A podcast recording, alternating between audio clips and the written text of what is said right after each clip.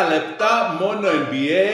Ο Γιάννης και οι Bucks πάνε στα ημιτελικά του In-Season Tournament. το ίδιο και ο LeBron και οι Lakers.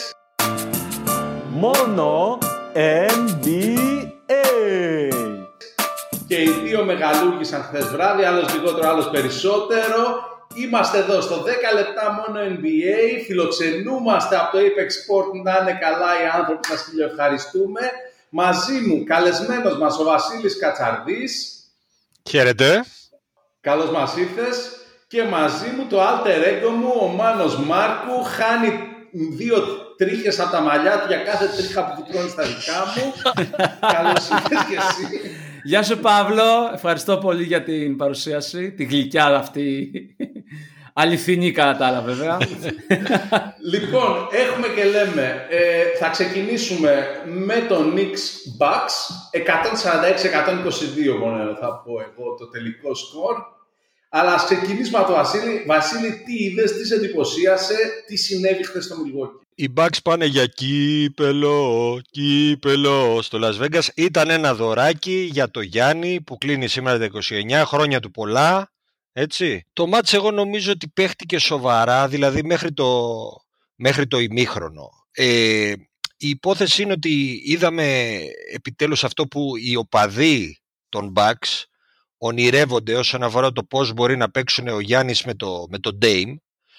Ε, και εγώ τον Και εσύ τον Ξεκάθαρα, αυτή είναι η θέση δικιά μου και ο Μάνος είναι από αυτούς τους κοινικού που λέει ότι δεν μπορούν κτλ. κτλ βασιζόμενος στην πραγματικότητα βέβαια. Αλλά η πραγματικότητα αλλάζει.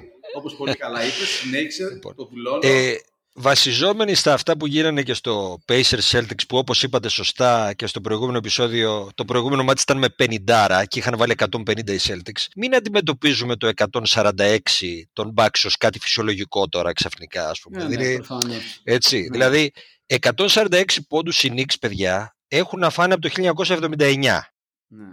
Και τρία σερί 12 λεπτά με 37 και πάνω πόντους σε κάθε 12 λεπτό έχουν να φάνε από το 62 Wow. Δηλαδή μιλάμε για αμινάρα η Νίξ, έτσι. Δηλαδή ο Πατ Ράιλι θα ήταν περήφανος, μπορεί και όχι. Έτσι.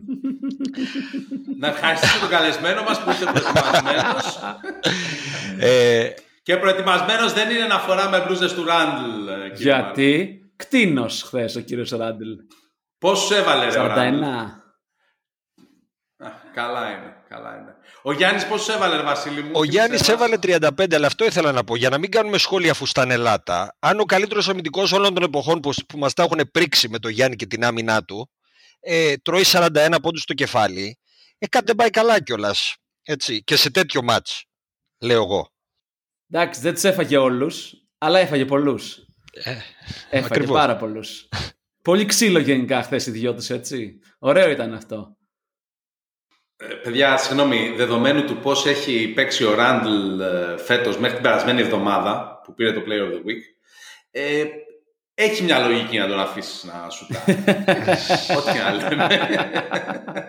Έχει πλάκα που το ημίχρονο ήταν, ε, αν δεν κάνω λάθος, 75-72. Δηλαδή, καμία ομάδα δεν θα έπρεπε να είναι περήφανη για την άμυνά της. Καλά, για φέτος οι Bucks ξέρουμε ότι δεν είναι περήφανοι. Και ρε παιδί μου, ξέρεις, βλέποντας ένα τέτοιο αγώνα, μπορείς να πεις εντάξει, 75 αποκλείεται να συνεχίσει έτσι. Και τελικά το τελικό σκορ ήταν 146 για τους Bucks, 122. Μόνο 71 στο δεύτερο. Το shooting performance ήταν αδιανόητο, 23 στα 38 τρίποντα, 60,5%. 55 στα 91 field goals συνολικά, 60,4%. Δηλαδή είχαν πιο μεγάλο ποσοστό στα τρίποντα, 60,5 από ότι στα συνολικά field goals, 60,4. Ε, και ξέρεις, η λογική και η θεωρία λέει ότι όταν αντιμετωπίζεις μια ομάδα με τέτοια ποσοστά, δεν μπορείς να κάνεις κάτι. Εγώ θα πω μερικά έτσι λίγο πράγματα πέρα από αυτό, όμως τι είδα και μ' άρεσε από τους Bucks. Μου άρεσε που η μπάλα πήγαινε συνέχεια για να φύγει μπροστά για τις πρόξεις σε Γιάννη, Μίντελτον και Λίλαρντ, όποιος είχε τη δυνατότητα και ε, μ' αρέσει να πηγαίνει στο Μίντελτον, γιατί ο Μίντελτον είναι καλός δημιουργός και είδαμε ότι αυτοί οι τρεις συνολικά δημιούργησαν ε, συνολικά πόσες assist, 7 ο Middleton, 10 ο Γιάννης και 7 ο Dame. Έτσι ένα μεγάλο ποσοστό. πολλά από τα ήταν ελεύθερα εδώ που τα λέμε έτσι, ε, το ποσοστό των, ε, των Bucks. Ε, μίλησαν πολύ ωραία την μπάλα. Έχουν αρχίσει να το βρίσκουν γι' αυτό. Δηλαδή είναι μια μόνιμη απειλή, μοιράζει την μπάλα, τραβάει παίχτες. Ο Μίτλ τον βρίσκει πατήματα.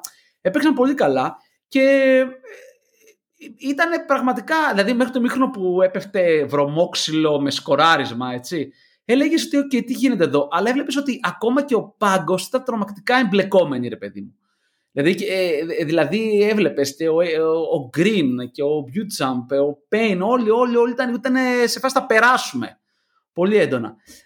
Ε, τώρα από την άλλη, ε, ε, εγώ εντάξει, πέρα από τον, όπως είπε και ο Βασίλης, Ράντλ ψιλομόνος, ο Μπράνσον χαμηλά ποσοστά σχετικά λίγα πράγματα και αυτός ο Μπάρετ ρε παιδί μου. Δηλαδή, εντάξει, OK, okay, έβαλε 23 πόντους ας πούμε, πήρε τα rebound, αλλά καμία στο παιχνίδι ρε παιδί μου ιδιαίτερη, ιδιαίτερο χάσελ έτσι να, να να προσπαθήσει να, να βγει μπροστά. Δεν μπορώ να καταλάβω. Τους πολλούς πόντους έβαλε όταν το μάτι είχε φύγει στους 20 plus πόντους εντωμεταξύ. Πρώτο ερώτημα ε, είναι, δηλαδή, αν και είναι η πέμπτη σερή νίκη στο In-Season Tournament ε, των Bucks, το οποίο είναι mm. ITT, που όπως σου έλεγα και σε προηγούμενο επεισόδιο, για μένα αυτό είναι και ένδειξη ότι μπορούν να σοβαρευτούν ε, όταν χρειάζεται. Εσύ κοντρικός αυτό που λες είναι statistical randomness.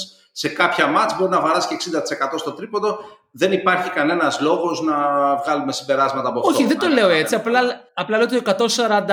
Όχι ρε, λέω το 146 είναι υπερβολικό. Δηλαδή δεν, δεν, μπορεί να βάζανε 122, 124, μια πάρα πολύ καλή επιθετική performance και να κερδίζαμε. Εντάξει, το 146 δεν είναι υπερβολικό. Εντάξει, τι να πούμε, ρε παιδιά. Χθες οι Bucks ε, είχαν 60,5% στα τρίποντα. Δηλαδή, OK, okay, και συνολικά 55 στα 91 field goal σύνολο. Χαμηλότερο ποσοστό από τα τρίποντα, 60,4. Εντάξει, αυτό το shooting performance σου δίνει 146 πόντους. Πόσο να ακολουθήσουν οι Knicks. Εγώ θα πω δύο πραγματάκια για τους Bucks. Πρώτον, μου άρεσε ε, αυτό που τώρα τελευταία βλέπουμε να συμβαίνει που έχει επιστρέψει και πιο καλός ο Μίντελτον ότι η μπάλα προωθείται είτε από Γιάννη είτε από Μίντελτον ε, και Λίλαρντ και, και οι τρεις τους μοιράζουν assist. Χθες ε, νομίζω συνολικά είχαν 24 στις οι τρεις τους, 7-7-10 ο Γιάννης. Ε, ο Μίντελτον είναι πολύ καλός πασαδόρο, είναι γνωστό αυτό. Βρίσκει πατήματα κτλ. Ένα άλλο πράγμα ήταν ο Πάγκος που ήρθε, έτσι, ο Μπιούτσαμπ, ο, ο, ο Γκριν ε, εμφανίστηκαν. Ε, και μου αρέσει ότι ο Γιάννης πλέον δεν παίρνει τα τρίποντα, προσπαθεί με τη συνεργασία. Και για να κλείσω ότι ε, μου αρέσει ε, ότι έχει αρχίσει νομίζω να... Ενδεχομένως θα συζητάνε με τον Λίλαρντ ε, για το πώς μπορούν να βγάλουν plays. Τέλος αρκετά ασχοληθήκαμε με αυτό το παιχνίδι. 10 λεπτά μόνο NBA δηλαδή την εκπομπή. Κάναμε 19 λεπτά χθες. Αν δεν σταματήσουμε εδώ, θα βγάλουμε μισάρο. Κανονικό επεισόδιο μόνο NBA. Λοιπόν, και περνάμε, περνάμε στο μαγικό Λος Άντζελες θα προλογίσω λέγοντας δύο πράγματα. Όταν ο Ντέιβι κάνει πέντε καρφώματα, δεν ξέρω αν υπάρχει το στατιστικό, θεωρώ ότι οι Lakers κερδίζουν. Γιατί σημαίνει όχι μόνο ότι παίζει κοντά στο καλάθι, αλλά το έχει και όρεξη.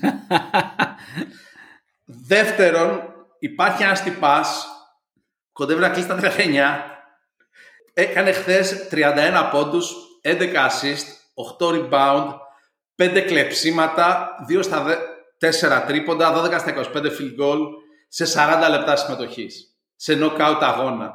Δηλαδή, τι να πω, με ξέρετε, λεμπρονικός δεν είμαι, αλλά κάθε εβδομάδα ο θαυμασμός μου αυξάνεται. Ολονό νομίζω, ολονό νομίζω. Κοίτα, ο κύριος ε, Καπάνταης θέλει να ξεκινήσουμε από τα διάφορα στατιστικά. Και τα... Ας πάμε στο zoom που είναι η διατησία, γιατί αυτά θέλει να ακούσω. Το time out. Εδώ, εμένα θα ακούτε. λοιπόν, αν μπορείς να ζητήσεις time out 7,4 δευτερόλεπτα πριν τελειώσει το μάτς με δύο πόντους διαφορά ενώ δεν έχεις κατοχή της μπάλας επί της ουσίας. Όποιος θέλει τη φάση μπορεί να τη δει, δεν το συζητάμε και να κρίνουμε αν το μάτς εν τέλει, αν θα λέγαμε τα ίδια, αν η διατησία ήταν 50-50 και όχι τα κουκούτσα με την ε, μεγάλη ομάδα του LA. Εμένα τι ξέρεις τι μου κάνει εντύπωση στο συγκεκριμένο play.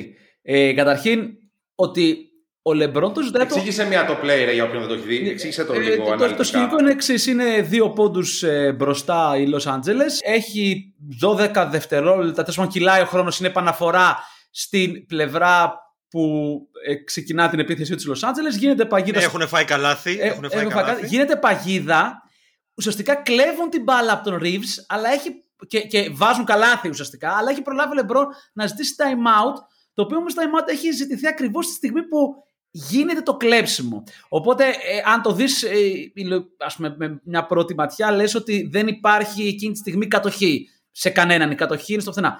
Και εγώ αυτό που θα πω, χωρίς να ξέρω ακριβώς τι συμβαίνει στις περιπτώσεις των NBA στη διαιτησία, είναι ότι ο Λεμπρόν ζητάει το time out από τον απέναντι διαιτητή της φάσης, ο οποίος δεν έχει καμία ουσιαστικά οπτική όπως είναι για το τι συμβαίνει. Ήταν και δίπλο ο Λεμπρόν εκεί. Και ε, είναι ο, ο διαιτητής, ο άλλος ακριβώς μπροστά στη φάση. Και δεν ξέρω κατά πόσο θα έπρεπε να, να επέμβει ο άλλος. Και το αστείο είναι ότι η εξήγηση που δώσαν, αν τη διαβάσατε για την φάση της συγκεκριμένη Βασίλη, ξέρω αν είναι ότι δεν είναι ξεκάθαρο. Λέει ότι είναι η μπάλα κουμπάει στο χέρι και στο πόδι του και άρα. Αφού είναι τρία χέρια εκεί πέρα πάνω. Αν θες να το δούμε συνωμοσιολογικά, ναι. έτσι. Προτιμάς να είναι ο Λεμπρόν στο Las Vegas για το πρώτο in-season tournament και στο απέναντι ε, matchup να υπάρχει πιθανότητα να συναντηθεί με το Λίλαρτ και το Γιάννη. Εγώ λέω ναι. Οπότε είναι το γνωστό, σε περίπτωση αμφιβολιών, οι αμφιβολίες ε, πηγαίνουν υπέρ του επιτιθέμενου, πιστεύω, μιας και ο επιτιθέμενος ήταν οι Lakers. Λοιπόν, για το match, παιδιά, 10 λάθη νομίζω κάνανε οι Lakers σε όλο το παιχνίδι. Φοβερό. Έτσι. Όχι, ναι, ή 9 ή 10 εν πάση περιπτώσει, ενώ οι, οι Suns κάναν 10 λάθη στο πρώτο το δεκάλεπτο. οι Lakers λοιπόν είχαν στο πρώτο το δεκάλεπτο ήταν με 10 πόντους μπροστά και παραπάνω και σε κάποια στιγμή βγαίνει ο Λεμπρόν που έπαιξε 40 λεπτά όπως είπε ο Παύλος γιατί τόσο έχουν ανάγκη οι Lakers να παίζει. Αυτό είναι το πρόβλημα. Με το που βγήκε, κάνουν σερί, το πρώτο του σερί οι Suns. Είναι ο μόνος στην πεντάδα που έχει θετικός plus minus ο Λεμπρόν. Είναι συν 12, ενώ ο Ντέιβι είναι μείον 1, ο Prince είναι μείον 12 και Ρέντι και Ράσελ λοιπόν, είναι δεύτερο, ε, ο Ντέιβι, μια και το είπες, ξεκίνησε με 20 πόντους στο πρώτο ημίχρονο και σχεδόν όπως έχουμε δει πολλές φορές αυτή τη σεζόν, στο δεύτερο έβαλε 7. Δηλαδή πολύ καλό ξεκίνημα, όχι τόσο καλή ναι, συνέχεια. και με 2 στα 10 στο δεύτερο το έπαιξε τραγικό, δηλαδή τα τάσπασε, δεν έμπαινε τίποτα, ξέρω εγώ. Βέβαια ήταν στα rebound από κάτω. Ε. Ε, εν τω μεταξύ είχαμε τη χαρά ως τώρα ότι είναι η τρίτη φορά που Λεμπρόν και Ντουράντ συναντιούνται ενώ για χρόνια δεν παίζανε ποτέ εναντίον και πρώτη φορά που έπαιξε και ο Μπούκερ εναντίον των Lakers φέτος, ο οποίος όμως εγώ νομίζω ότι ήταν αρνητικός. Δεν είναι έτοιμος ακόμα, ρε αυτός. Δεν είναι έτοιμος ακόμα. Ε, τραυματίστηκε, ρε. Ο Μπούκερ παίζει τραυματίας. Δηλαδή είχε ένα σερί που δεν είχε βάλει κάτω από 25-27 πόντους όλη τη σεζόν. Στρα... Τραυματίστηκε, έβαλε 8 και τώρα είναι το μάτς μετά το μάτς που έβαλε 8. Αυτό έχει επιστρέψει, δεν έχει πατήματα ακόμα, είναι πολύ λιγότερο επιθετικός από ό,τι είναι συνήθως. Δεν ξέρω αν είδατε σε μια διεκδίκηση της μπάλας, φεύγει και πέφτει πάνω σε ένα θεατή και πέφτει καφές πάνω της και μετά είναι ο Μπούκερ με τον Λεμπρόν και ένα διαιτητή και συζητάνε για το αν η μπάλα που είχε ένα τεράστιο λεκέ από τον καφέ, αν θα την κρατήσουν ή θα την αλλάξουν. Και λένε και τα βρήκανε εν τέλει και συνεχίσαν. δηλαδή, ρωτήσαν, αυτό... ρωτήσαν αν έχει γάλα ή ζάχαρη ο καφές μέσα. Ξέρω την κάνει λίγο γλυστερή, ξέρω εγώ. Αυτά δεν γίνονται ποτέ δηλαδή. Και λένε όχι, όχι, την κρατάμε, λέει ο Λεμπρόν, γιατί έβαζε ως τότε. Σου λέει άσε, άσε μην αλλάξουμε μπάλα και αλλάξει τον μπάλα. Ε, Πάντως, να σου πω κάτι. Πολύ κλάψα ο Λεμπρόν χθες, φίλε. Ρε σταματήστε δηλαδή, να λέτε κλάψα τον επηρεασμό των διαιτητών. Δεν γίνεται στο ίδιο επεισόδιο να κάθεσαι να μου λες ε, και πήρε ένα time out από ένα διαιτητή που δεν έβλεπε τη φάση και έτσι δεν χάσανε την μπάλα, δεν μέτρησε το καλάθι των Suns και μετά να παραπονιόμαστε που γκρινιάζει ο Λεμπρόν. Ο Λεμπρόν, όπως ο Chris Paul, όπως ο Jason Kidd κάποτε, όπως όλοι οι τυπάδες που τους φοβόνται οι διαιτητές κατά βάση, έχουν την ικανότητα να σου τα πρίζουν από το πρώτο λεπτό του αγώνα, οπότε αν στο τέταρτο δωδεκάλεπτο είναι κοντά τα πράγματα, έχεις κάνει όλη την προεργασία για να σε φοβηθεί και να σου δώσει το σφύριγμα που θες. Και ο Τζόρνταν τα έκανε αυτά, έτσι. Δεν κράζω το Λεμπρόν προς Θεού. Φίλε, εγώ, εγώ πιστεύω ότι ο Λεμπρόν εδώ και πολλά χρόνια δεν χρειάζεται, δεν χρειάζεται να κλαφτεί για να πάρει το σφύριγμα. Θα το πάρει επειδή είναι ο Λεμπρόν και δεν το λέω αρνητικά. Πόσο μάλλον έτσι να συμβαίνει. κλαφτεί και είναι και στην έτσι. έδρα του. Κάπως έτσι. Βασίλη, ευχαριστώ πάρα πολύ. Ευχαριστούμε Βασίλη. Ευχαριστώ, ευχαριστώ για τη φιλοξενία, παιδιά. Να χαρά καλά. Παύλο. Μάνο μου, ευχαριστώ. Ευχαριστώ και εγώ. Till next time, να πούμε, να περνάτε καλά, να παίζετε μπάσκετ. Έχει λίγο ήλιο πάλι αυτές τις μέρες. Και μην ξεχνάτε, όπως και στα playoff, είναι άλλο μπάσκετ στο in-season. Ναι, εννοείται. Μόνο NBA.